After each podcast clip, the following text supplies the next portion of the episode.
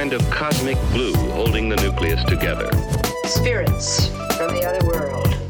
Like magic sorcery. To me, it's nothing but fairy tale mumbo jumbo. Ladies and gentlemen, please take your seats. The show is about to begin. Bună tuturor! Astăzi sunt de vreo cu Marius, dar nu orice Marius, Marius de la Bucharest Bike Traffic, uh, comunitatea online. Pot, putem să spunem comunitate, Marius, nu? Nu e doar un canal de YouTube. Uh, da, e o comunitate online despre biciclete. Uh, îmi place foarte tare ce faci tu acolo. Să spunem, uh, să povestim un pic cu ce te ocupi tu. Practic ai început un canal de YouTube când? Uh, pe 13 martie 2013 a început aventura cu Bucharest Bike Traffic. Wow, știi exact data. Păi știu de ce? Uh, știu data pentru că a rămas înregistrată pe cameră. Atunci am setat în camera pe dată și am prima filmare de atunci pe care am postat-o. Am înțeles. Și mi-a rămas în memorie chestia asta. Și oricum eu să născut pe 13, de urmare la mine 13 e întotdeauna o cifră magică, număr magic. Am înțeles. Uh, da, știu că tu înainte de canalul actual ai mai avut un canal și ai renunțat o perioadă, după aceea te-ai apucat din nou. Uh, Mhm. care, a fost, care a fost povestea acolo? A fost un cumul de chestii. Uh, Sincer să fiu, am fost prost. Re- Realizând acum, am fost foarte prost, dar uh, cred că a fost și de bun augur toată mișcarea asta.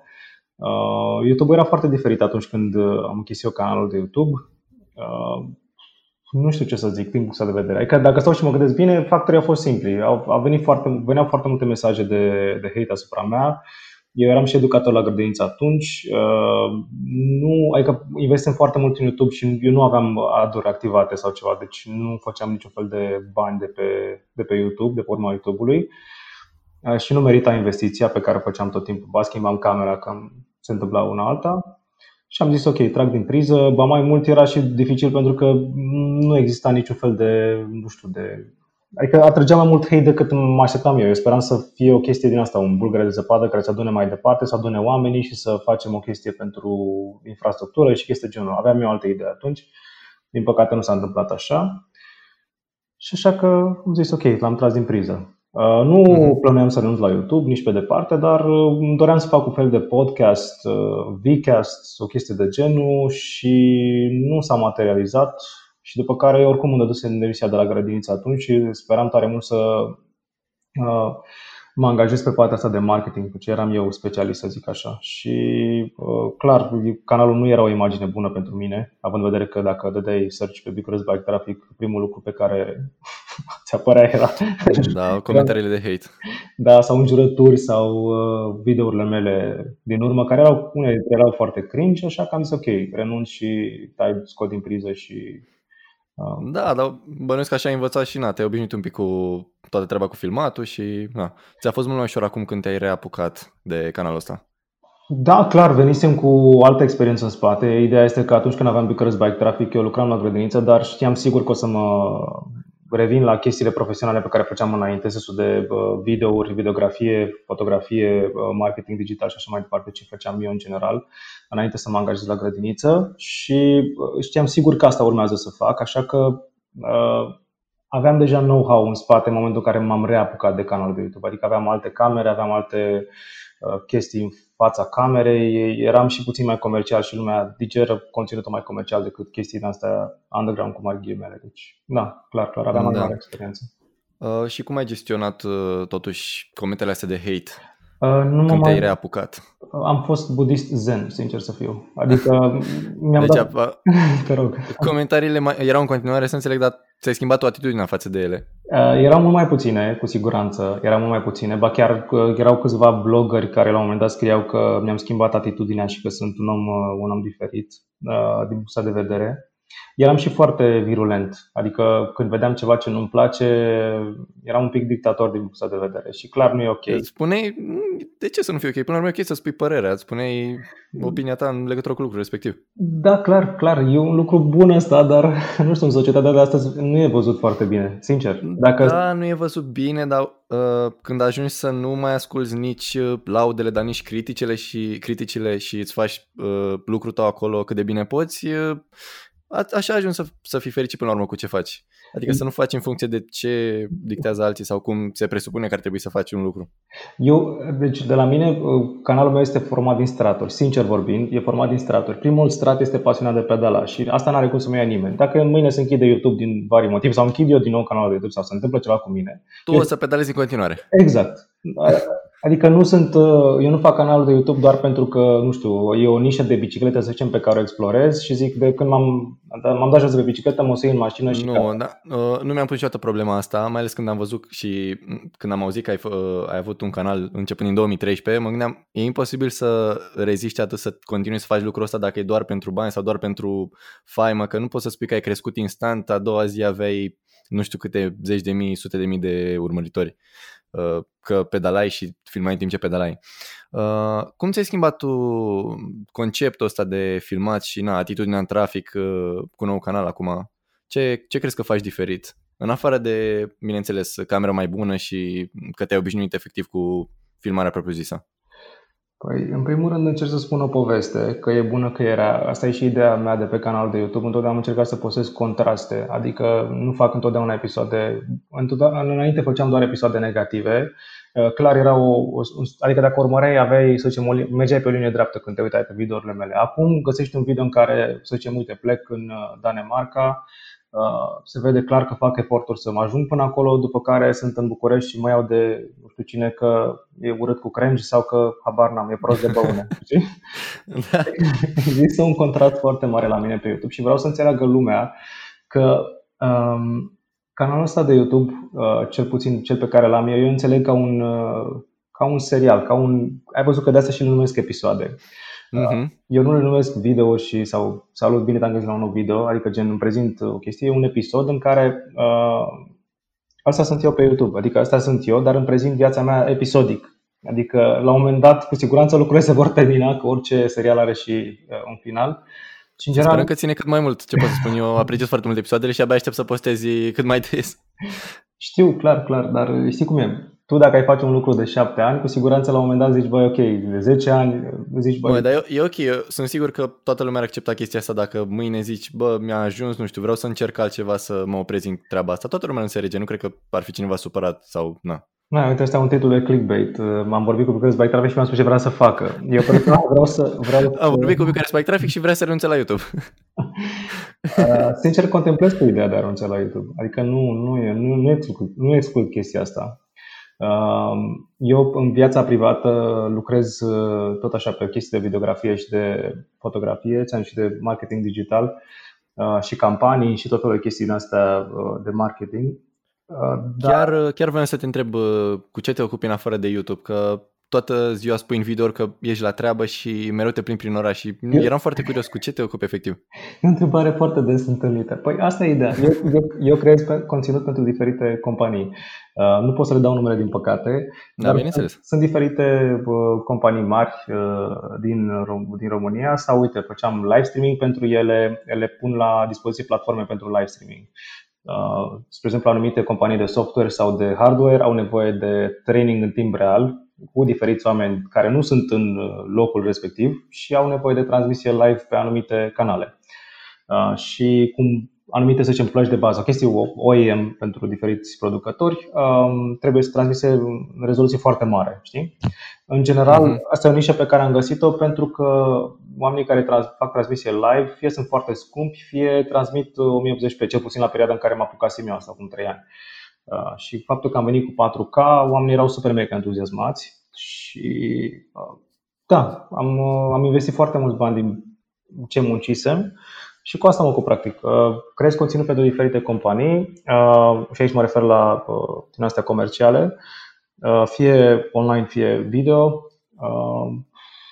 E greu de explicat ce fac, sincer. nu nicio problemă, am, am înțeles așa, am o idee. Uh, deci există șansa ca la televizor sau pe internet să fi văzut ceva creat de tine? Da, da, da. am înțeles, foarte tare. Nu există șansa, ci este mai mult ca sigur. Că... E mai mult ca sigur, wow. Da, și plus că sunt, eu sunt și cameraman pentru diferite, diferite companii uh, și le, îmi folosesc know-how-ul meu legat de filmări. Am și camere de producție, uh, camere de uh, da, foarte scumpe. Pe care deci ai, ai tot echipamentul necesar. Da, da, pe care le folosesc pentru crearea de conținut. Rare ori le folosesc pentru YouTube pentru că, îți dai seama, ar însemna să investesc 3, 4, 5 mii de euro, 10 mii de euro într-o cameră video și după care să o folosesc pe YouTube, unde sincer, cred că produc maxim 5-600 de euro. Nu, pe YouTube oricum majoritatea oamenilor se uită pe telefon sau pe un laptop. Nu, nici nu ar avea rost să filmezi într-o rezoluție astronomică pentru că nu ai putea beneficia de asta pe device-urile pe care te uiți. Mm-hmm, da, cu siguranță. Dar contează foarte tare sunetul. Am observat că asta e cel mai important la oameni. Sunetul să fie foarte bun. Da, asta așa e. Am observat și eu. Uh, deci să înțeleg că tu faci de fapt un fel de freelancing de trei ani de zile ai spus parcă. Da, am propria mea firmă, cu asta mă uh-huh. ocup. La început eram singur, în sensul că atunci când am pornit, am deschis firma, dar nu aveam niciun fel de contract. M-am, ba chiar eram angajat la o altă firmă care mă comisiona, mă rog, eram angajat și mai mă comisiona pentru alte chestii și după care mi-am făcut portofoliul meu de clienți și am zis că încep să lucrez, după care au venit și, și alți oameni care m-au ajutat și tot așa. Și firma crește. Clar, nu muncesc ca la început, în sensul de să stau să muncesc fizic, că oamenii tot timpul se plâng de chestia asta. Uh, dar de ce nu te văd? Vreau să te văd muncind de la 9 la 6. Știi, uite, și tu m-ai întrebat cum de ai timp liber. Păi am timp liber pentru că eu, spre exemplu, lucrez foarte mult noaptea, de cele mai multe ori. Sau ziua când mă duc, mă văd doar cu clienți care, cu care mă văd și mă duc cu bicicleta. Adică nu mă duc cu mașina, că nu-mi place să mă duc cu mașina. Da, ăsta e un lucru pe care îl apreciez foarte mult și sunt sigur că toți oamenii care te urmesc îl apreciază, că promovezi valori de-astea sănătoase, valori bune pentru societatea noastră. Încurajezi transportul alternativ. Uh, cu alte cuvinte. Știu, adică eu dacă mi-aș vinde bicicletele, mi-aș lua cu siguranță o mașină cu care aș putea să fac pe mult să tacă din gură, dar nu asta e ideea în viață. Nu cred că dacă, uite, amândoi avem același laptop, poate ție, ție de ajuns ce ai tu, poate mie mi-e de ajuns ce am eu și așa mai departe. Și chestia asta cu bogăția, eu n-am înțeles-o niciodată, sincer. Cu siguranță sunt oameni mult mai bogați decât noi care ne pot distruge într-o secundă. Păi, întotdeauna o să existe cineva și mai sus și mai exact. tare, na, orice capitol. Uh, revin la biciclete. Uh, tu ai carne de conducere? E o întrebare, e o întrebare foarte bună asta. Și am spus, uh, am spus, am răspuns la chestia asta la, la radio. Nu, nu. Și nici nu plănui să Ba da, carne. E, asta e și da. ideea. M-am înscris la foarte multe școli uh, de șoferi. Um, am reușit să termin doar cu una singură și după care să fac un episod special despre chestia asta, despre cum să faci lucrurile astea. Uh, off the record sau on the record, habar n-am, nu știu dacă editez chestia sau nu. Am, uh, am Depinde cum, cum vrei tu. am, uh, am fost la sală, am dat examenul, am luat cu siguranță că era, era ciudat să pic uh, la câtă legislație știu. Dar, Asta chiar ar fi fost ciudat. Da.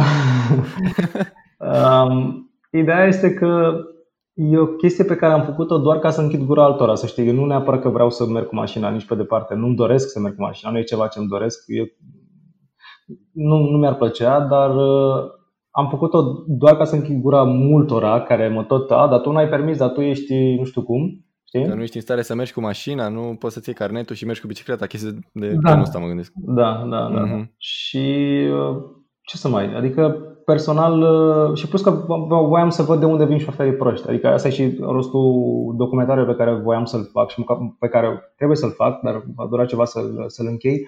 Vreau să văd cum se comportă școlile de șoferi cu ceilalți, adică ce fac ei. Școala, spre exemplu, școala de șoferi la care m-am înscris uh, nu știa cine sunt, habar, n-am, habar n-au cine sunt. Păi e mai bine că se purtau exact, mai natural. Exact, exact, exact, exact. Și instructorul la fel, adică super, super ok. Și din astea vreau să fac o medie în care spun ok, recomand școala asta și uite dezavantajele școlii astea și ce nu mi-a plăcut. După care cum a fost examinatorul, după care cum a fost la sală, cum a fost polițiștii, cât de ușor sau greu a fost cu sistemul ăsta informatic pe care l-au, l-are de repeciv și așa mai departe. Da, pot să zic din experiență că oamenii în general ori fac școala de șofer undeva aproape de casă, mm-hmm. ori se duc la cineva recomandări, gen pe recomandare sau pe, uh, se duc la cineva pe care îl cunosc deja. Da, da, da, cu siguranță. Eu, spre exemplu, vreau să-l recomand pe instructorul ăsta după ce termin cu, cu școala de șoferi și așa. Uh, mă rog, am terminat deja și am dat sala, dar vreau să, vreau să mai fac lecții înainte de traseu. Uh, Ideea este că îl recomand, deci când termin, că nu pot să-i spun numele acum, când termin vreau să-l recomand pentru că este un om absolut incredibil și este fix pe gustul meu, adică am văzut foarte mulți instructori fumând în mașină, am văzut foarte mulți instructori vorbind la telefon în mașină, deci omul ăsta este pur și simplu absolut genial. E genul ăla de instructor pe care uh, nu mi l-am dorit, dar l-am. În sensul că îmi doream un instructor pe care zic, uite frate, că de fapt care e, cum se face școala. Te rog. Uh, cum, cum l-ai găsit? Din întâmplare, efectiv, sau ți-a recomandat cineva? Din întâmplare, eu nu am dus la nicio Wow. recomandare. Am fost la școala de șoferi, uh, m-am dus acolo, uh, școala de șoferi a fost super mega tare. N-am făcut orele alea de, de legislație, deși am văzut că pe caietul cursantului era trecut că am făcut orele de Bă, legislație. sincer, nici eu. Eu am făcut școala în 2018, dar n-am fost la nicio oră de legislație. Este o platformă online foarte bună, școalarutieră.ro. Mhm. Chiar o recomand, unde e totul uh, precizat cu punct și virgulă, videouri uh, animate, poți să înveți foarte, foarte ușor uh, de acasă, de acolo.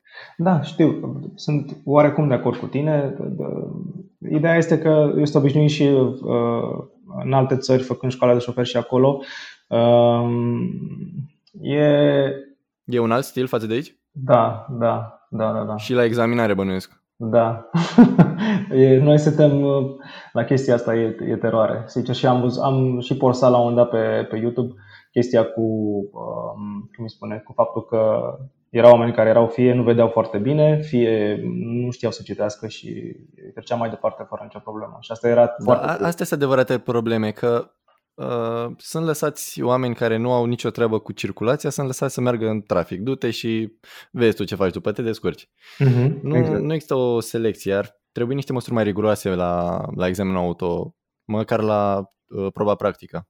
Nu, e, um, aici te înșel uh, și țin să te contrazic uh, pentru că eu sunt, chesti- eu sunt foarte fixist cu chestia asta cu regulile de trafic rutier și în general studiez foarte mult regulile de trafic rutier și nu neapărat alea pe care sunt, care, care sunt deja în cartea rutieră sau în codul rutier. Ce se mai introduce nou? Uh, Ce se introduce nou, ce se vrea a se introduce, ce s-a scos, uh, diferite măsuri pe care le au diferite orașe, capitale, orașe uh, medii, mici din restul Europei, că e civilizată sau nu, adică mă refer vest sau est, uh, referitor la măsuri de calmare a traficului, cum au implementat alții parcările, parcările supraterane, subterane, pasaje supra-subterane și așa mai departe. Adică îmi place foarte mult să studiez chestia asta, deși înțeles, n-am ce treabă, n-am fost la facultate pentru așa ceva sau chestii, dar îmi place foarte mult ca după aceea când vine cineva și îmi spune orașul, spre exemplu, n-a fost făcut pentru așa ceva, să pot să-i dau un argument valid când vine vorba de celelalte uh, capitale. Și revenind la ce spuneam, um, am văzut că foarte multă lume pune chestia asta. Uite, spre exemplu, tu spui să se facă așa, alții spun să se facă invers. Eu personal cred că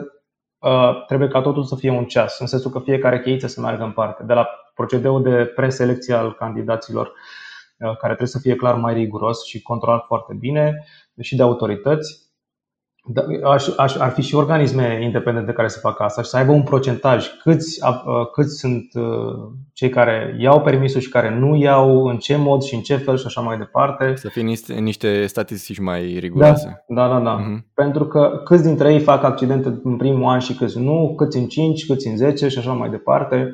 Uh, Dar toate astea trebuie să funcționeze ca un, ca un angrenaj. Adică degeaba uh, e riguros procedeul de selecție dacă după aceea e foarte ușor să iei examenul. Spre exemplu, mie mi se pare o glumă chestia cu examenul uh, la școala, la, uh, la sala de la sala, la sală, spre exemplu. Da, asta așa e, că uh, oricine poate să învețe niște întrebări. Dar poți să înveți știi mecanic acolo. Acolo Da, e, știi, știi, știi deja cam ce-ți pică, înveți câteva uh, tipuri de întrebări și gata, te descurci. Deci eu știam, eu știam foarte bine legislația înainte, am am intrat pe site-ul de Repecip să dau uh, examene și eram gen, what? ce e asta? Păi asta N-ave- N-aveau nicio legătură cu... Exact, da, da, da. Și erau întrebări cu răstălmăcite și para-răstălmăcite despre condus ecologic și despre cum să ții banda și eram, bă, tu, tu ai fost vreodată într-un oraș din România să vezi că lucrurile astea nu se întâmplă în realitate, ești tâmpit la cap. Deci chestiile astea, astea m-au, m-au demoralizat foarte tare din punctul de vedere. Și asta zic că când ne aud pe ăștia cu, băi, dar eu am permis, tu cu bicicleta, băi frate, hai să spun ceva. Uh, Dacă s-ar fi dat examen pe bune, era, erau șanse foarte mari să nu iei. Să spun de ce. În anumite state din Europa durează și până la 3 ani să-ți iei permisul. Prin examene, spre exemplu Finlanda. Examene Da, nu extrem, știu. extrem de riguroase, dai, în, uh, dai pe traseu, dai noaptea, deci dai traseu de mai multe ori. Uh, Ca să ne Cum înțelegem. era înainte la noi, cu Da, câte da. etape. Cred că erau două sau trei, nu mai țin minte, nu mai știu cu exactitate, dar știu sigur că, uite, în statele nordice e foarte dificil să iei permisul și sunt foarte multe examene și pe drumul alunecos și așa mai departe, pentru că ei au, drumurile lor sunt foarte dificile. Asta e și motivul pentru care majoritatea Da, pilotelor... pentru care e metoda asta de selecție mult mai riguroasă, că da. iar, sunt alte drumuri, alte condiții de vreme. Și ei învață să conducă de la o vârstă fragedă, dar și să respecte regulile. Nu știu că, adică majoritatea piloților de curse și de raliuri sunt din Finlanda, loc unde adică se te duce la un alt rang. Ei sâmbătă și Foarte duminica tare. merg la track days, la raliu și așa mai departe. Adică, deși sunt o nație care promovează mersul pe bicicletă, dar asta e ideea.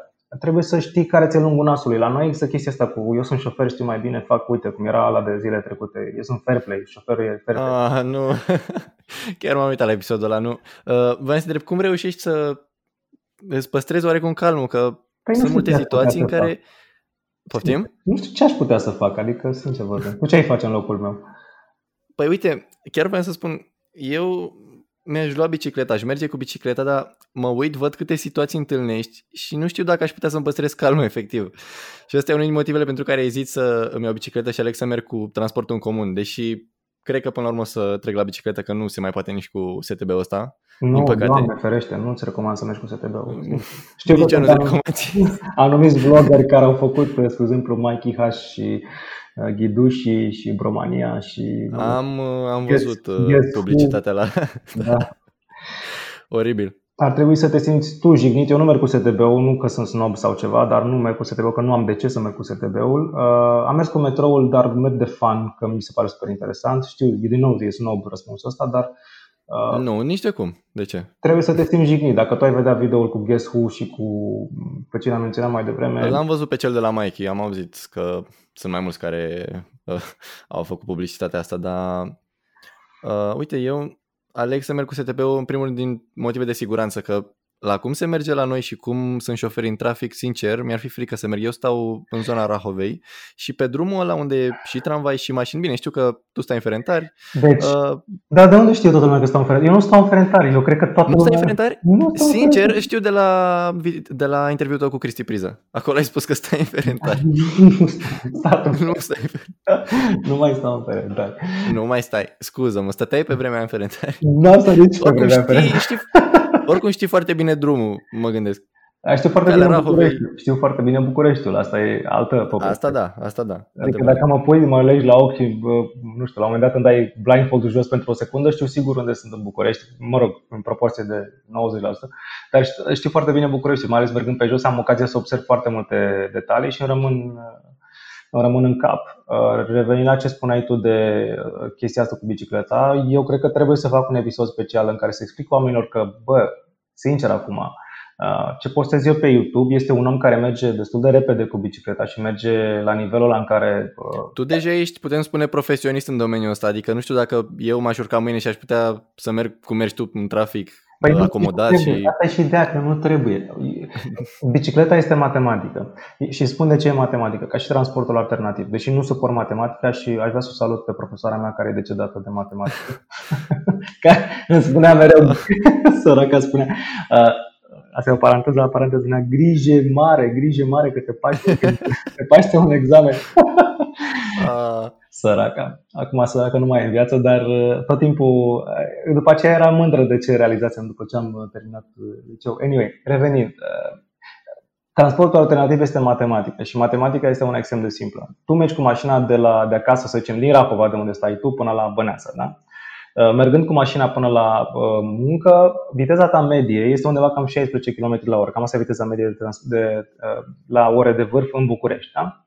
Acum, Da. Tu ca să-ți calculezi transportul alternativ, faci așa, intri pe Google Maps și după care cauți cel mai rapid traseu pe, uh, cu mașina și cu pe josul. Da?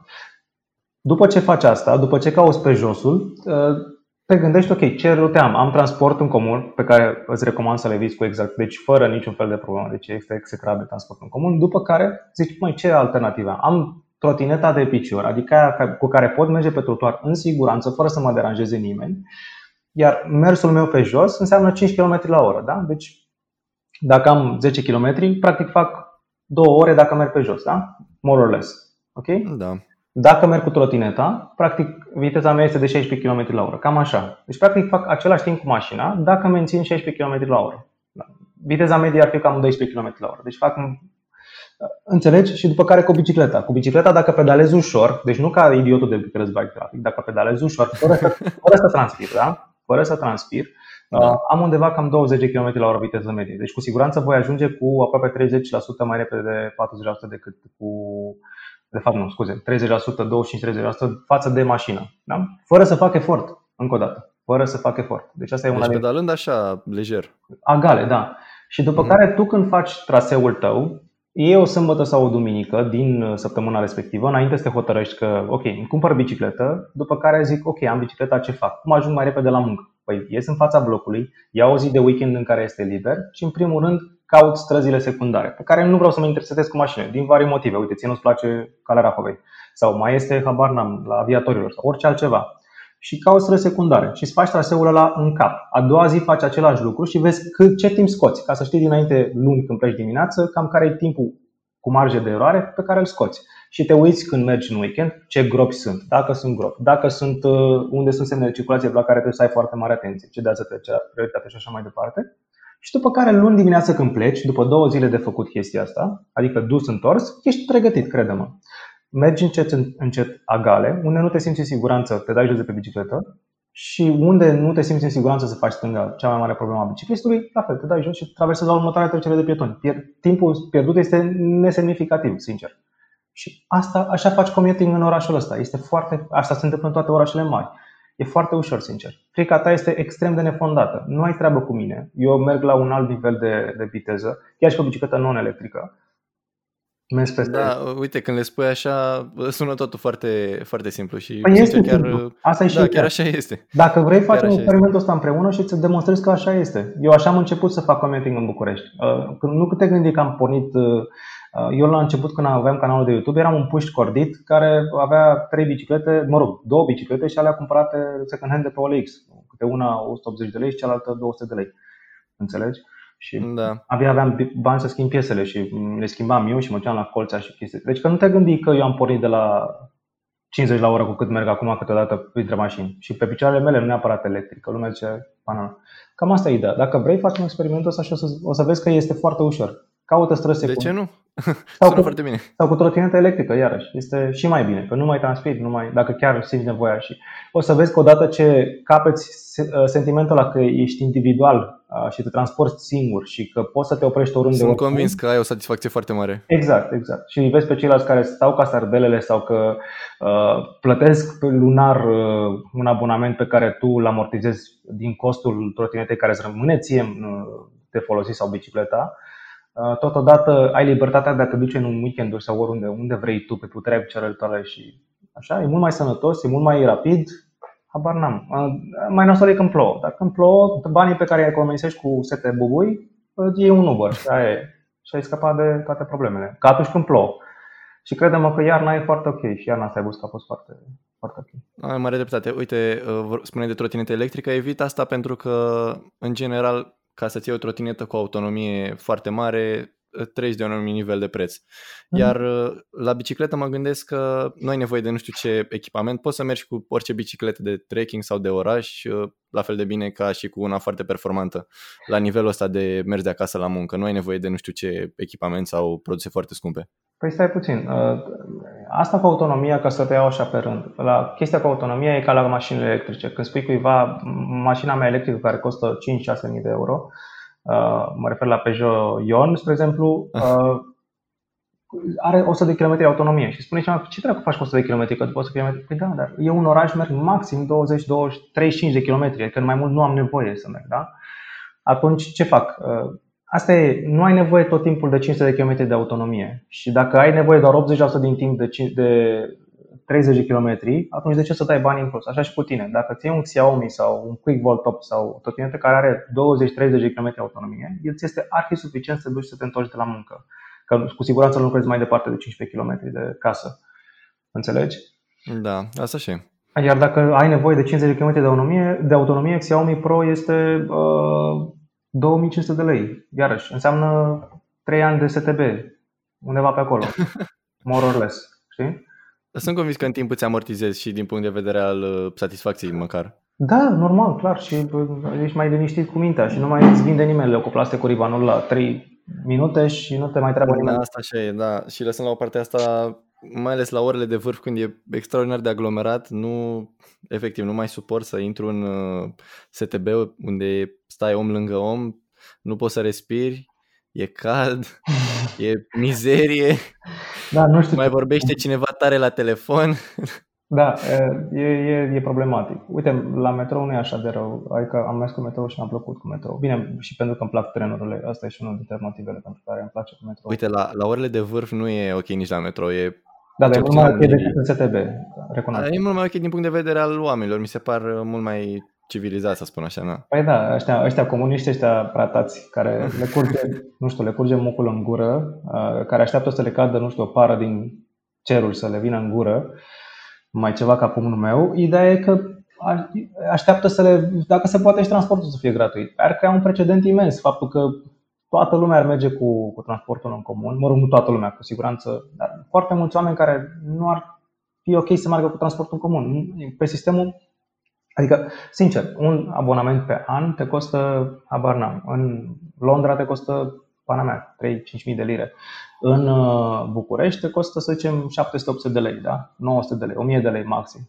Cât e abonament? Maxim, maxim. Nu știu cât e abonament. Da, e 50 de lei, fără reducere, fără asta. Nu. Pentru elevi, studenți, 25 de lei. Ok, deci 50 de lei. Practic te costă un abonament pe an, te costă 700 de lei, da? De 700 de lei, Da, cam așa, cam dacă așa. nu vrei să plătești într-un an, de 500 de lei ți iei o bicicletă și mergi cu ea liniștit. Dacă nu ai avea bani să sui în STB, știi? Că ar fi cu plată. Dar oricum nu e cu plată, drept urmare, pana mea. Da, așa E, e. STB-ul este o e- enigmă enormă pentru mine. Chiar e ceva ce mă lasă rece STB-ul, sincer.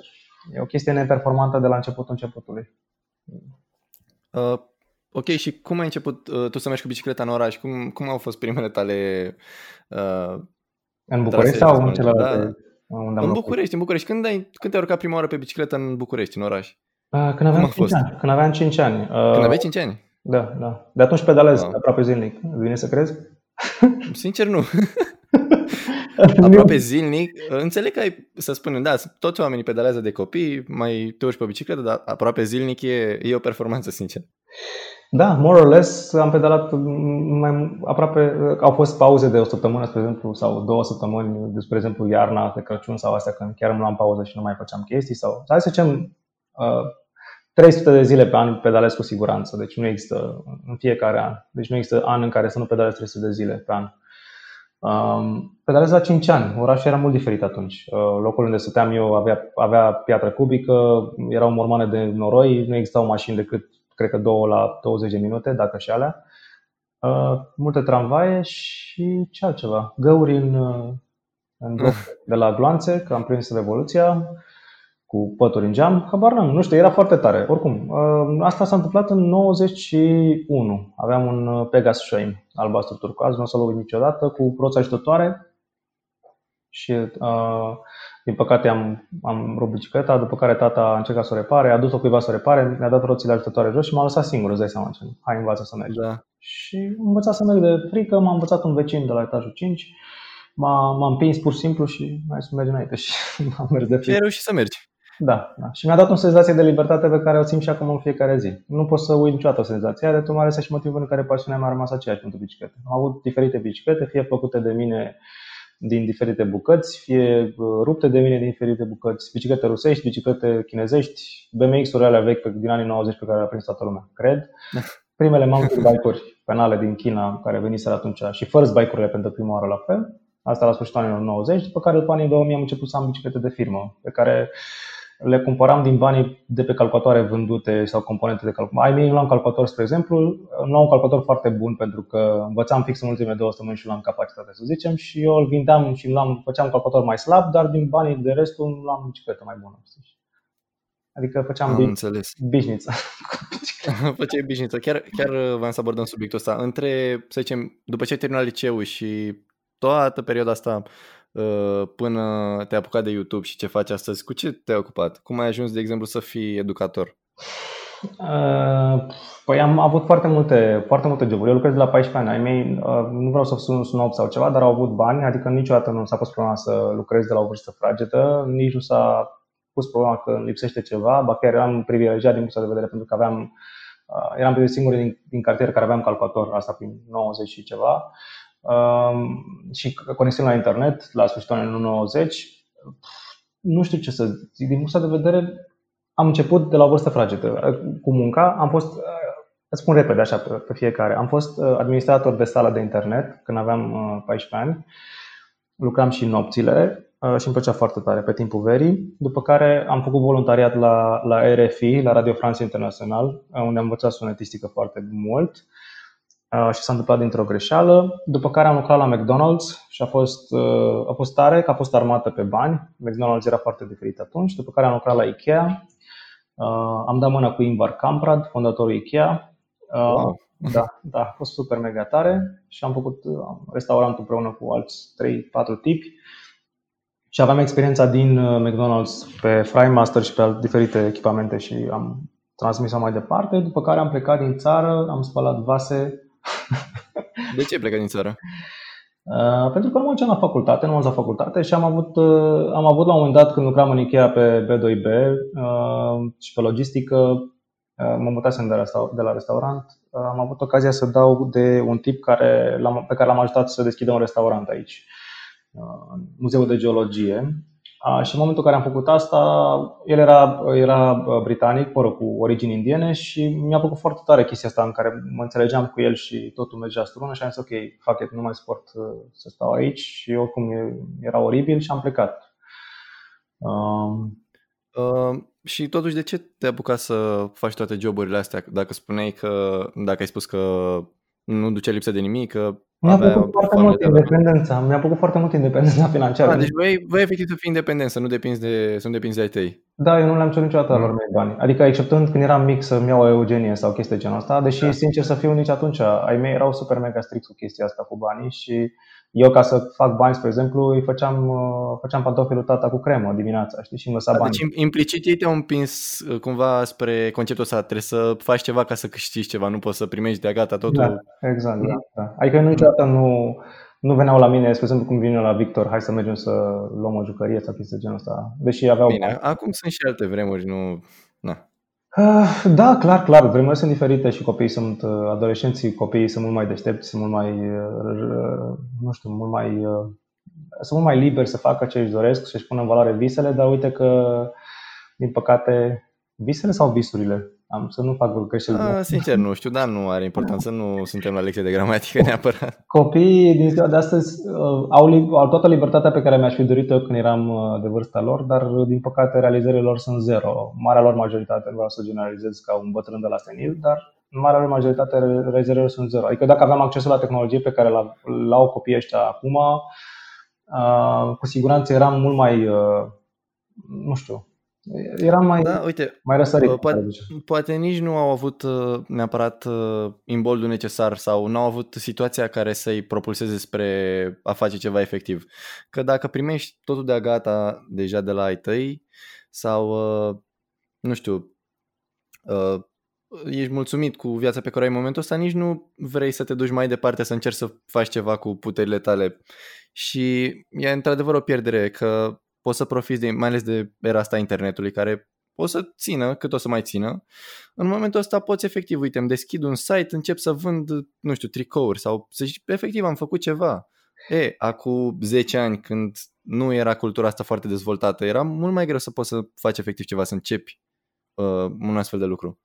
Și da, cred că totul pleacă de la educarea copiilor spre a face ceva efectiv. Da, să-și nu. găsească oarecum domeniul uh, care îi atrage. Cu siguranță. Nu, aici sunt de acord cu tine. Praising-ul ăsta parental care intervine totdeauna, gen, hai fiule că e cel mai tare, ești unic, ești așa. Și la... asta, dar și partea cu, uite, fă așa că așa e mai bine, că trebuie să fii, să ai siguranța zilei de mâine sau nu știu, tot felul de concepții din astea. Ai mei niciodată nu au fost așa. Ai mei întotdeauna m-au lăsat să fac greșelile singur și după care să râdă de mine că sunt prost. Uh, vorbesc serios, adică n-am nicio de cred, de cred. să recunosc asta. Uh, la, atunci era foarte dificil, în sensul că nu e neapărat că era un fel de bullying, dar era un fel de, din asta, o situație în care întotdeauna ieșeam să ies, încercam să ies, adică să nu mai fiu prostul satului, cum să le zice, știi?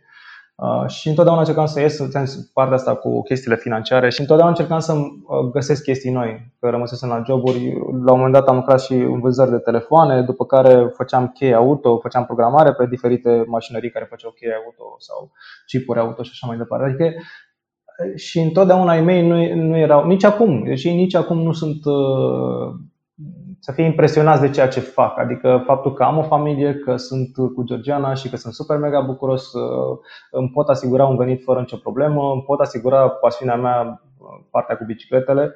Bine, am alte două pasiuni care mănâncă și mai mult timp și mai mulți bani, dar uh, cam asta e ideea. Care sunt alea? Ai prevăzut întrebarea, nu? da, la dracu, te-am căzut în plasă. mai la mine pasiunea mea numărul 3 sunt bicicletele. Am două alte două pasiuni mult mai mari uh, pe care din păcate nu le pot pune atât de mult în practică pentru că uh, nici nu am timp și nici nu deci a, a doua este cu siguranță videografia. Mi-ar plăcea foarte mult să, să fac filme de scurtmetraj. Am, am făcut filme de scurtmetraj și mi-a plăcut foarte mult, dar um, nu, nu sunt uh, viabile așa financiar. Dar asta e o mare pasiune a mea și îmi place foarte mult să scriptez chestii, să filmez, dar nu să și editez eu neapărat. Uh, și asta e și motivul în care am investit atât de mulți bani în echipament. Și numărul 1, pasiunea cea mai mare pentru mine, este ceva ce cu siguranță nu se așteptă nimeni. și nu, nu sunt țâțele. Uh, Pasiunea mea cea mai mare sunt trenurile. Deci mie îmi plac foarte, foarte, foarte mult trenurile. Eu sunt disperat de dacă aș putea aș merge și de acasă până la, nu știu, până la magazin aș merge cu trenul, mi-ar plăcea foarte mult. Ce, ce îți place mai exact? Să mergi cu trenul sau trenul ca... Totul, totul. De la gări, tot ce ține de trenuri. Tot ce ține de tren, de la mecanisme, la uh, material rulant, de la gauges, la machete, la locomotive uh, reale. De unde a pornit toată treaba asta? Aveai jucării machete cu trenuri când erai copil? Nu, că ai mei nu mă lăsau. Ah. ai mei nu mă lăsau așa că mă duceam la, mă duceam la unul dintre prietenii mei care avea o grămadă de trenulețe pe care ai lui uh, le trimiteau din afară erau plecați, de fapt tatăl era plecat în Germania și fac o de trenulețe H0 uh, super mega de calitate, care costau o grămadă de mărci și deci eram cel mai bun prieten al lui și dădeam orice să vin la el să mă joc cu trenurile. Ai mei nu mă lăsau să mă joc cu trenurile, din păcate. Cred că asta ți-a întărit mai mult ideea că îți plac trenurile. Faptul că erau oarecum un lucru interzis, să zic așa. Și asta, dar îmi place foarte mult. Eu sunt și mai psihopat din punctul de vedere că îmi place rigoarea foarte mult. Adică este o persoană mm. riguroasă, mai ales în, nu știu, în selectarea oamenilor și cât și în faptul că, uite, spre exemplu, eu nu-mi place să nu fie curat în casă. Eu sunt super mega OCD când vine vorba ca toate lucrurile să fie în ordine, să fie totul curat și să fie aranjat. Adică Georgiana are o problemă cu mine cu chestia asta, că totul trebuie să fie în ordine cum ar trebui să aprecieze? Păi da, știu. După, după un moment încep să nu mai apreciezi un lucru. Uh, de revenit la trenuri, îmi place foarte mult chestia asta că merge pe două linii, că e de neoprit, că merge întotdeauna înainte uh, și îmi place foarte mult chestia că uh, e, nu știu, îmi place tramvaiele foarte mult, că nu doar trenurile, îmi plac tramvaiele foarte mult. Adică îmi place ce merge pe, pe două linii de metal în, în mare parte. Tramvaiele, dar nu astea de la STB. Mai să știi că asta au istoria lor. Clar, nu e frumos să fie așa neîngrijite și e o problemă, dar na, îmi plac și îmi plac și astea. Uh, chiar și alea, da. Da. Uh, ok, și tu ai făcut toate joburile astea, să zic. Așa. Uh, nu mi-ai povestit cum ai ajuns să fii A, educator. educator. Da, am, am, am ocolit prea mult. Am, când m-am întors în țară, uh, aveam destui bani să supraviețuiesc fără să mai mă duc la muncă și uh, ăsta a fost momentul în care am zis trebuie să fac ceva. Eu nu suport să stau degeaba. Dacă e ceva ce nu suport, e să stau, sau să văd oameni care stau degeaba. Asta e și mai mare problemă. Asta așa e. E o problemă, într-adevăr. Da, Bine, acum na, e timpul fiecare a face ce-și dorește, dar eu, deci chiar și când am timp liber, prefer să mă duc să fac research pe diferite lucruri sau să citesc sau să deschid Wikipedia. Îți place să fii foarte productiv, să Da, da, da, da. Dar nu neapărat pe domeniul adică îmi place să învăț, uite, citesc despre microarhitectura procesoarelor sau uh, arhitectura wow. microprocesoarelor sau îmi place să studiez chestii de cum au apărut primele microprocesoare sau asta citeam săptămâna asta, dar am avut o grămadă de ieșiri din astea în decor în care începusem să o întreb pe Georgiana, dar știi cum, care sunt cele 5 de dezagregare? Și apoi de asta e că sunt 3. Păi nu, de fapt sunt 5, uite, de fapt 0 absolut. Și... Adică chestii din astea îmi place să stau să le citesc, nu de pe cărți, nu prea sunt fan cărți, îmi place să le citesc uh, de pe device. Uh, Bine, cred că în prezent majoritatea informației e preferată pe un device mobil sau da. pe laptop. Da, iar la grădiniță am ajuns să fiu voluntar pentru că ți nu-mi plăcea să stau degeaba să mă uit pe în zări. Gândește-te că eram singur, eram burlac, aveam propriul loc unde să stau, aveam propria mea casă, nu, mă, nu plăteam chirie, aveam un salariu, aveam bani, de fapt, scuze, foarte, foarte ok, aveam pasiunea pentru fotografie și cunoștințele în domeniu, aveam o grămadă de camere foto, deci femei gârlă.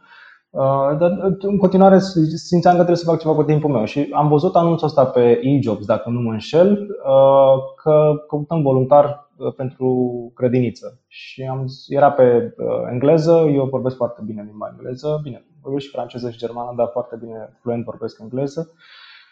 Și am zis ok, vreau să mă duc acolo. Și m-am dus acolo și s-a uitat aia la mine, gen, ai studiat, eu n-am fost la facultate, n-am făcut facultate, și s-a uitat la mine și m-a întrebat, dar uh, n-ai fost la facultate, crezi că asta o problemă? Și eu zic, nu, clar. Și îți plac copiii? Și am zis că da, dar nu modul ăla în care... Uh, nu, nu. Atunci era o problemă. da. Uh, și mi-a zis, ok, uite, stăm două săptămâni și vedem cum, uh, cum îți este și poate după aceea te și angajăm. Ei n-au pus anunț de angajare în speranța că vin oameni care uh, vor să facă asta, dar din plăcere, nu neapărat pentru bani. A, deci căutau exact profilul tău. Da, da, da. Și am stat două săptămâni acolo. Primele trei zile aveam coșmaruri uh, groaznice, mă trezeam transpirat, pentru că aveam impresia că fiind foarte mulți copii trebuie să le știi numele când, când îi strigi, că sunt anumite situații periculoase, spre exemplu iau o foarfecă în mână sau chiar dacă e boantă, dar habar n-am, situații periculoase și trebuie să-i strigi. Hei, Tudor, hei, Victor, hei, nu știu ce, știi? Și aveam coșmaruri că nu le știu numele și că ei cădeau în prăpastie și nu vedeau prăpastia și eu nu știam să le strig numele, știi? Și asta a fost un... No, înseamnă, înseamnă că erai foarte preocupat de, da, de da, ei. Da, da, da. Crede-mă că a fost cei mai responsabili șase ani din viața mea, sincer. Nici măcar nu sunt cu Victor atât de responsabil cât eram cu 15-20 de copii care erau lângă mine. Acum ai și ajutor cu Victor. Da, clar, clar, dar atunci, păi nu eram singur nici atunci, erau trei, nici atunci nu erau, erau doi educatori cu mine, dar, mă rog, Am educatoare, dar Educatoare. aveam un sistem din ăsta, nu știu dacă știi că Google la început, când a început cu self-driving cars, avea un sistem uh, LiDAR, uh, gen că detectează cu anumite pulsuri de lumină, laser, în 360 de grade. Așa eram eu, frate. Deci vedeam Peripheral vision. Da, da, totul. Vedeam, vederea periferică era, nu știu, gen ca la supereroic. Dintr-o dată acuratețea e incredibilă și da, doar în speranța că nu, nu pățesc ceva copii. Bine, după aceea am făcut pneumonie, că se seama că se spune că la grădință când te angajezi te imunizezi complet, că treci prin toate bolile posibile. Toți virusii de la copii. Exact, da, da. Și copiii mă plăceau foarte mult, că eram, eram mai rebel așa, educatoarele de seama, veneau la muncă cu STB-ul. Erau mai strict așa, na, ca profesorii. Da, da. Eu eram super cilanul cu ei, ascultam Born to be Wild. Uh, Ce tare. Da, da. Eu îi antrenam pe copii. Asta și-a plăcut uh, mă rog, directorului grădin, direct, erau femei. Directora grădinței a plăcut foarte mult că eu eram un spirit din ăsta liber și eram o figură paternă pentru copii și le plăcea foarte mult copiilor faptul că cum zice, eu fiind mai, mai copilăros așa și glumeam tot felul de chestii, pe ei antrenam foarte tare pentru viața reală. Știi? Adică, nu știu, când înveți o limbă străină, spre exemplu, când înveți limba engleză, dacă știi să vorbești fluent, trebuie să știi și să știi cuvintele și vocabular, dar trebuie să știi și slang. Adică dacă te uiți la un serial fără subtitrare, trebuie să știi despre ce glumește ăla. Știi ce zic? Da, da, da. Adică să știi anumite referințe, pop culture references, chestii de genul ăsta. Așa sunt eu, știi? Și uh, învățam pe copii chestia asta și uh, celorlalți, celorlalți educatori le plăcea foarte mult lucrul ăsta. Uh, și învățam chestii tehnice foarte mult, că femeile de acolo nu erau foarte, mă rog, fetele de acolo nu erau foarte tehnice și eu învățam fotografie, învățam uh, uh, chestii astea de calculatoare, uh, cu tablete și le, le plăcea foarte tare chestia asta. Și asta și, și mă gândesc că îți plăcea și, și ție ce făceai. Da, dacă am stat șase ani acolo, da, da. că mi-a plăcut. Era super mega tare. Era nu simțeam că lucrez, simțeam că eram plătit să fiu super mega creativ și asta e și motivul pentru care nu aș mai putea lucra acum un job clasic, în sensul să fii tu, spre exemplu, șeful meu și eu să fiu subalternul tău și eu să vin de la 9 la 6 la muncă. N-aș mai putea să fac asta pentru da, că... sunt convins, odată ce ai gustat din libertatea asta, na, cu tot ce te ocupi tu acum și ce te-ai ocupat în trecut, uh, n-ai mai revenit la joburile astea clasice de 9 la 5 sau na, nu, la n-aș, ce n-aș mai putea. N-aș mai putea, sincer. Mă uit la Georgiana și mi milă. uh, ok, și după șase ani, uh, de ce ai renunțat? Ce s-a întâmplat?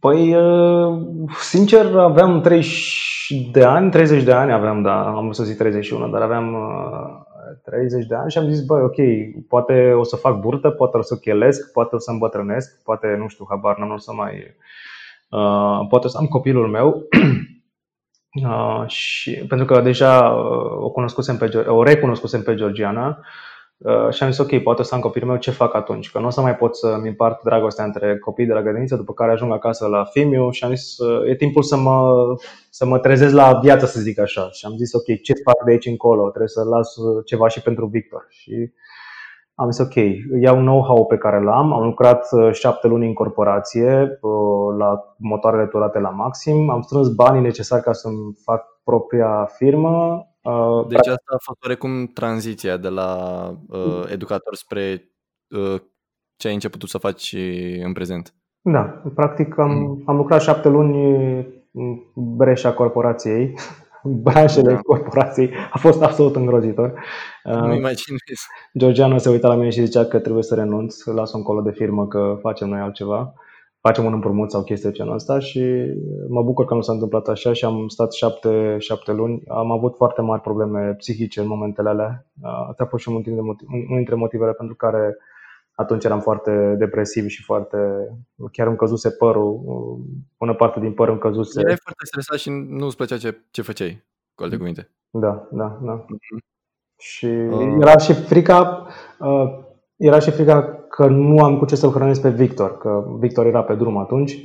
Uh, și fiind, după ce am renunțat la jobul de la corporație, era o teamă imensă că unde aveam un salariu de 1000-1500 de euro la corporație, uh, dintr-o dată să trăiești cu 200 de euro pe lună, 300 de euro pe lună, pentru că Georgiana era acasă, cu indemnizație și cu toate cele, fiind însăcinată și eu eram, na, eram aveai, aveai canalul de YouTube atunci?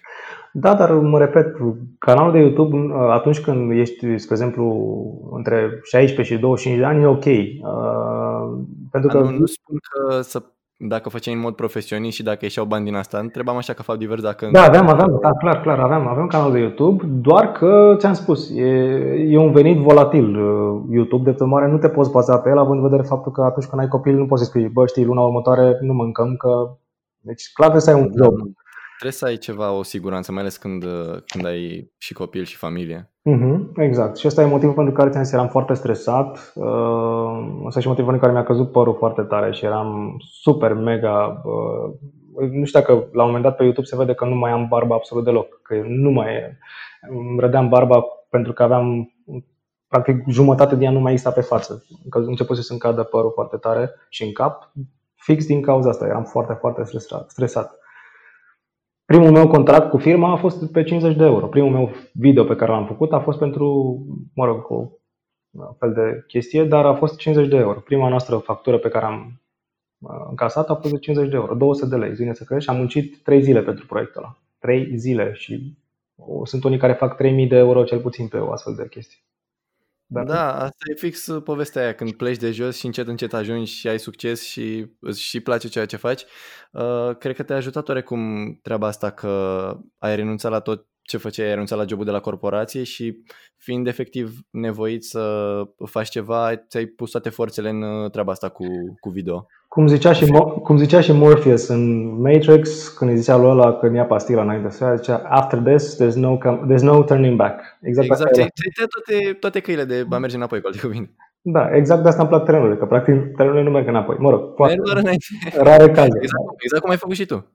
Da, da.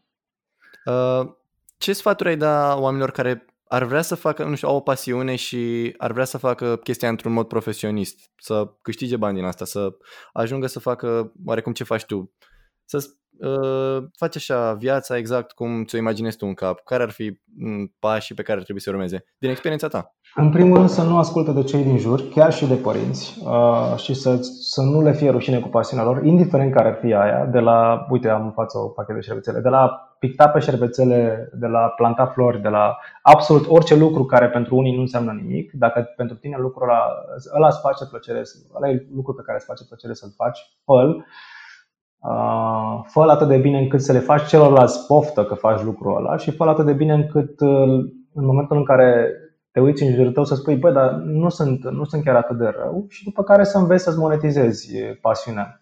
Uh, pasiunea, după ce înveți să o monetizezi, practic o înveți să monetizezi prin a învăța să te vinzi pe tine. Înveți să te vinzi prin a nu, te, nu a, a nu-ți umfla ego-ul, dar totuși să știi care sunt valorile pe care le, le pui în față. Și să încep, încep de jos. Întotdeauna cu o pasiune încep de jos, ca toată lumea care a început de altfel. Dar în principiu să nu-i asculți pe ceilalți care spun, a, dar ce face aia, dar și să-ți, să sacrifici din timpul și din banii tăi, să fii pregătit pentru asta. Pentru că multă lume zice, aș face hobby-ul ăsta, habar n-am să beau bere foarte multe sau să dau cu capul de pereți, dar din păcate nu am banii să fac asta, știi? Întotdeauna da. pasiunea înseamnă sacrificiu. Pe lângă timp înseamnă și bani. Și uite, spre pentru pasiunea cu camere video, am investit peste 25.000 de euro în, în toate lucrurile astea. Cu siguranță aș fi trăit liniștit și aș fi stat liniștit dacă, dar practic investiția pe care am făcut ți-ai făcut oarecum o arhitectură care na, îți dă o altă siguranță față de ce ai în trecut. Da, da.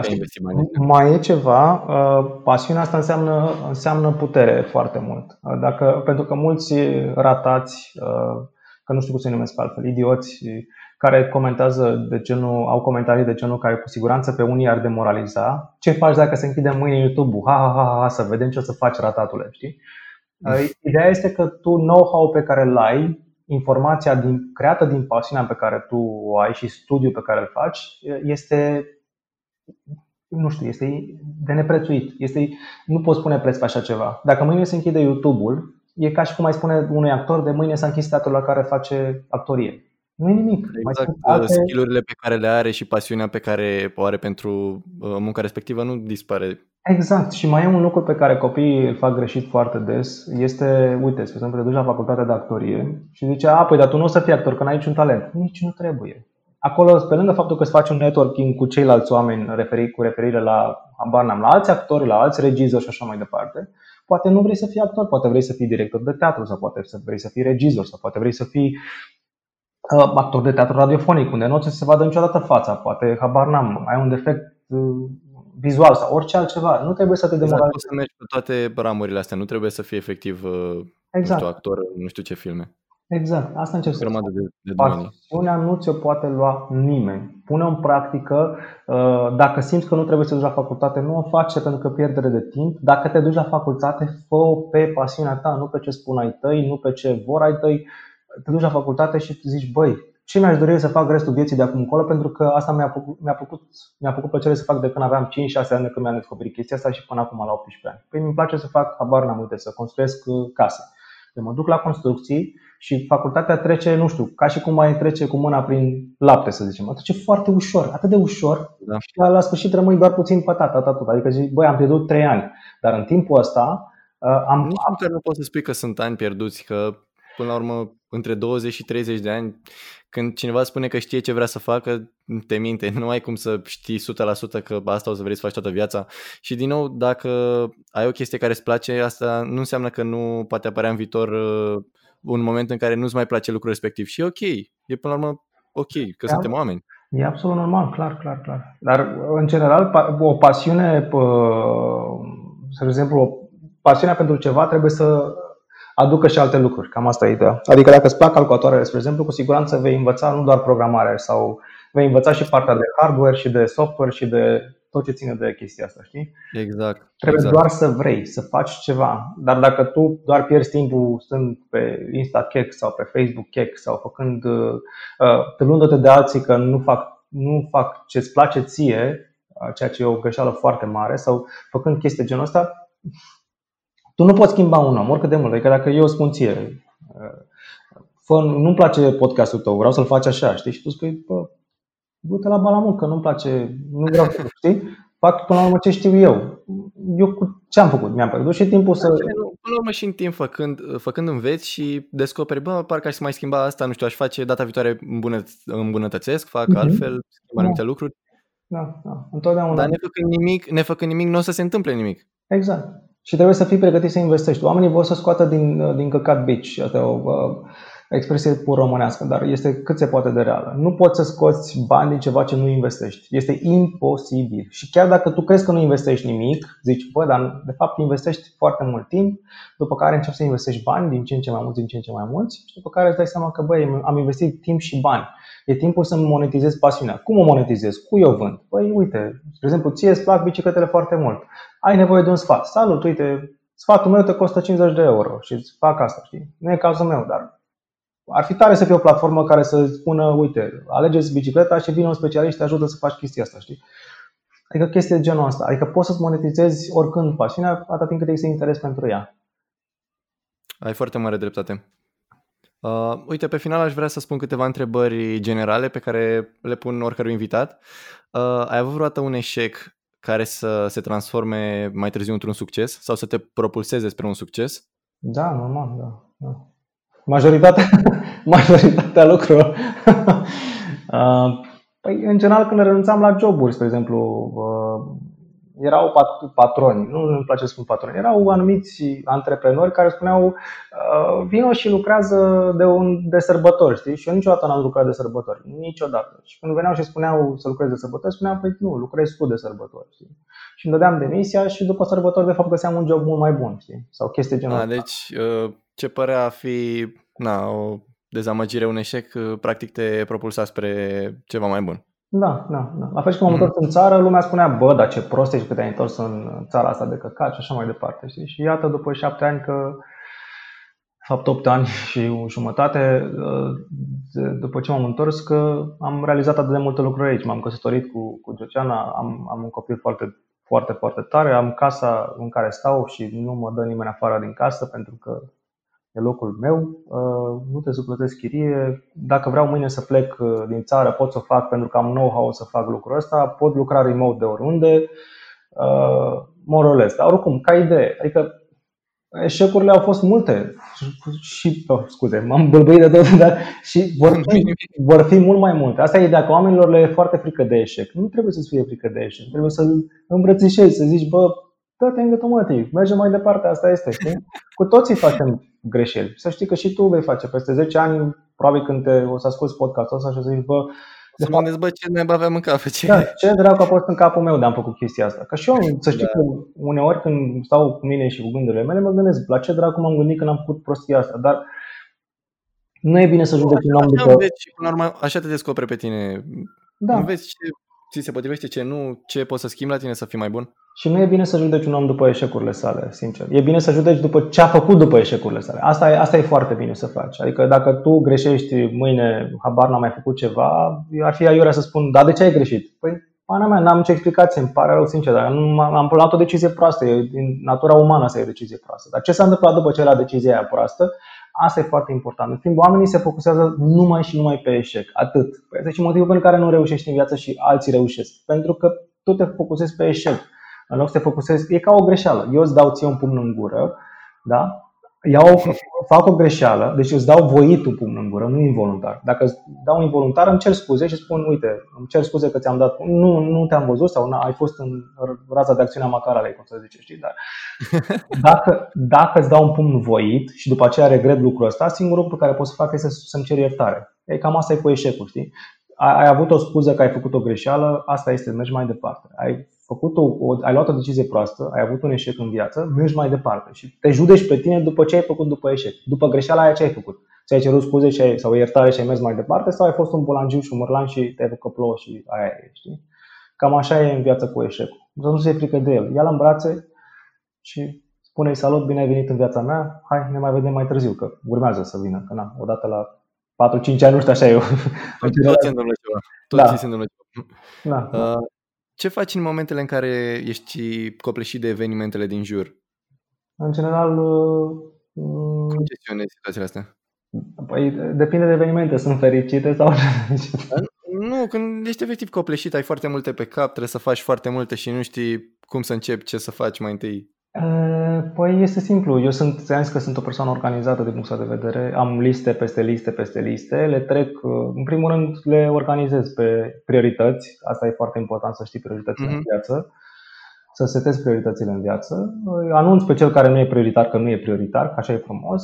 Sau îi spui că durează, dacă nu vrei să-i spargi visele. După care începi să te deconectezi complet de ceea ce se întâmplă în jurul tău. Adică, de exemplu, mai spun Georgiane, lasă-mă o zi, două să-mi termin treaba și să pot să, să realizez ce am de făcut. Și mă ajută sau mă, mă înțelege și mă lasă în pace. Uh, și după aceea trec la treabă. În principiu, treci la treabă cât de repede posibil și cât de mult. Că după aceea ai o pauză și după care încep la loc. cam, cam așa se întâmplă.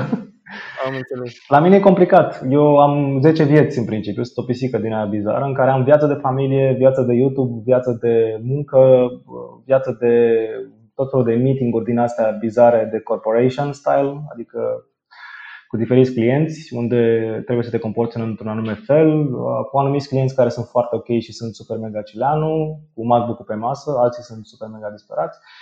Nu știu, am mai multe vieți, adică ăsta e și motivul pentru care sunt, cred eu, atât de versatil. Pentru că ai mei, deși înjuram, niciodată nu m-au bătut prea tare la cap, mai ales mama, în sensul că și-a dat seama că uh, atât timp cât pot avea o discuție socială elevată cu cineva și nu mi-e rușine cu cultura generală pe care o am, atunci cu siguranță în momentul în care spun băgam iaș sau făceam iaș, uh, nu vine dintr-o incultură sau din lipsa de argument. Și pe moment, pur și simplu, ca orice om, cam asta e, cam asta e treaba.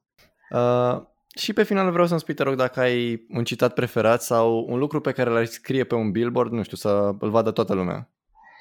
Uh, eu când eram în uh, tinerețile mele jucam teatru foarte mult. Jucam teatru nu în sensul de mă aruncam pe jos ca fotbaliștii, ci uh, mă duceam la cursul de teatru, mă duceam la cursul de actorie, uh, jucam pe scenă. Uh, Cred că cel mai, cea mai importantă chestie care mi-a rămas din, din, din toate piesele de teatru este din cei doi tineri din Verona, de William Shakespeare, și era uh, iubirea nu decât o rătăcire plătită cu pierea minții sau înțelepciunea învinsă de zminteală.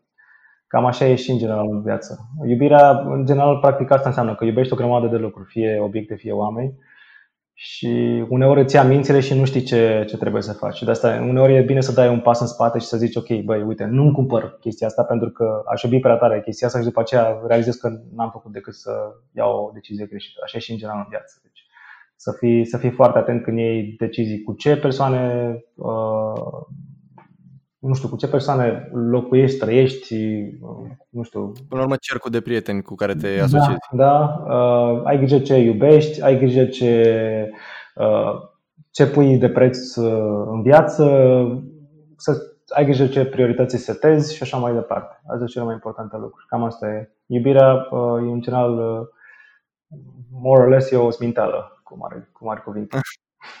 Cam atât, asta e. Asta ce mi-a rămas mie în cap ca citat. Uh, niște sfaturi foarte bune, mai ales pe ultimele întrebări. Uh, sper că cei care ascultă să... Să nu mă urască. Să nu te urască și să tragă cei mai buni din, din tot ce ai spus. Uh, îmi place foarte tare că ești o, exact cum uh, ești pe YouTube, așa ești și în, la telefon când am vorbit. Nu e adevărat că joc teatru, nu mai minți. Da, ești fake. Recunoaște că te-am dat 10.000 de euro. A, nu trebuia să spui asta. Da. Marius, uh, îți mulțumesc foarte mult pentru interviul ăsta și că mi-ai acceptat invitația. Pot să spun că nu mă așteptam, dar mă bucur foarte mult că s-a întâmplat și că Bune? am stat de vorbă. Ce să nu te aștepți? Nu știu, pentru că efectiv ești uh, până la urmă un influencer, nu? Nu pe dracu să mă ia, că nu sunt, sunt un om normal ca oricare ceilalți. Să știi că sunt oameni care le, le tremură mâinile când se văd cu mine și îmi spun, frate, calmează-te, iau în brațe, gen, liniștește-te. Tot un om sunt, în urmă sunt om ca tine. Păi da, și eu mă duc la baie și eu mă duc la Kaufland și eu mă duc peste tot unde te duci și tu. Deci, fuck it, nu sunt uh, nici mai bogat decât tine, nici mai deștept decât tine, sunt un om normal ca oricare celălalt. Doar să nu mă superi. de vedere foarte bun. Da, doar să nu mă supere atât. Sunt câțiva oameni care mă deranjează psihic în sensul de, nu știu, Mă deranjează când mănânc, este un lucru pe care nu suport, sau mă deranjează când sunt cu Victor, uh, lucruri pe care nu suport, în sensul că mă joc cu el și vin la mine să mă întrebe dacă fac o propoză. Puțin, dar sunt. În rest, sunt oameni care sunt super mega respectoși și pe care eu întotdeauna, chiar dacă, uite, spre exemplu, mă văd cu unul care mi-a făcut starea complet uh, și după care, cu următorul care mă ved, cu care mă văd încerc să nu am starea fotizată, în așa fel încât să îl deranjez pe el. Asta e și motivul pentru care ți-am zis, oricine mă caută, chiar și tu că m-ai căutat, întotdeauna răspund ca și cum, pana mea, sunt gata, fresh start, știi, că totul e ok. Da, asta, asta spune foarte multe despre tine, ești o persoană foarte tare. Da, în general da, sincer da. Per total, nu sunt clar, nu sunt, adică se poate și mai bine, am și momentele mele de psihopare, nebunie și așa mai departe, dar per total cred că sunt ok, relativ ești ok, cred, sper. Bine, dați subscribe la, la Nico în YouTube, foarte tare a fost podcastul, îți mulțumesc tare mult de invitație Marius, sper, sper din suflet că te-ai simțit bine și te rog să-mi spui pe bune impresiile tale ca să știu dacă poți să îmbunătățești ceva bine. Lucruri de îmbunătățit sunt, dar să știu dacă a fost ok, dacă te-ai simțit bine, dacă a fost totul în regulă. Băi, m-am simțit bine că am fost la mine acasă, adică e ok. Asta, asta e cel mai important.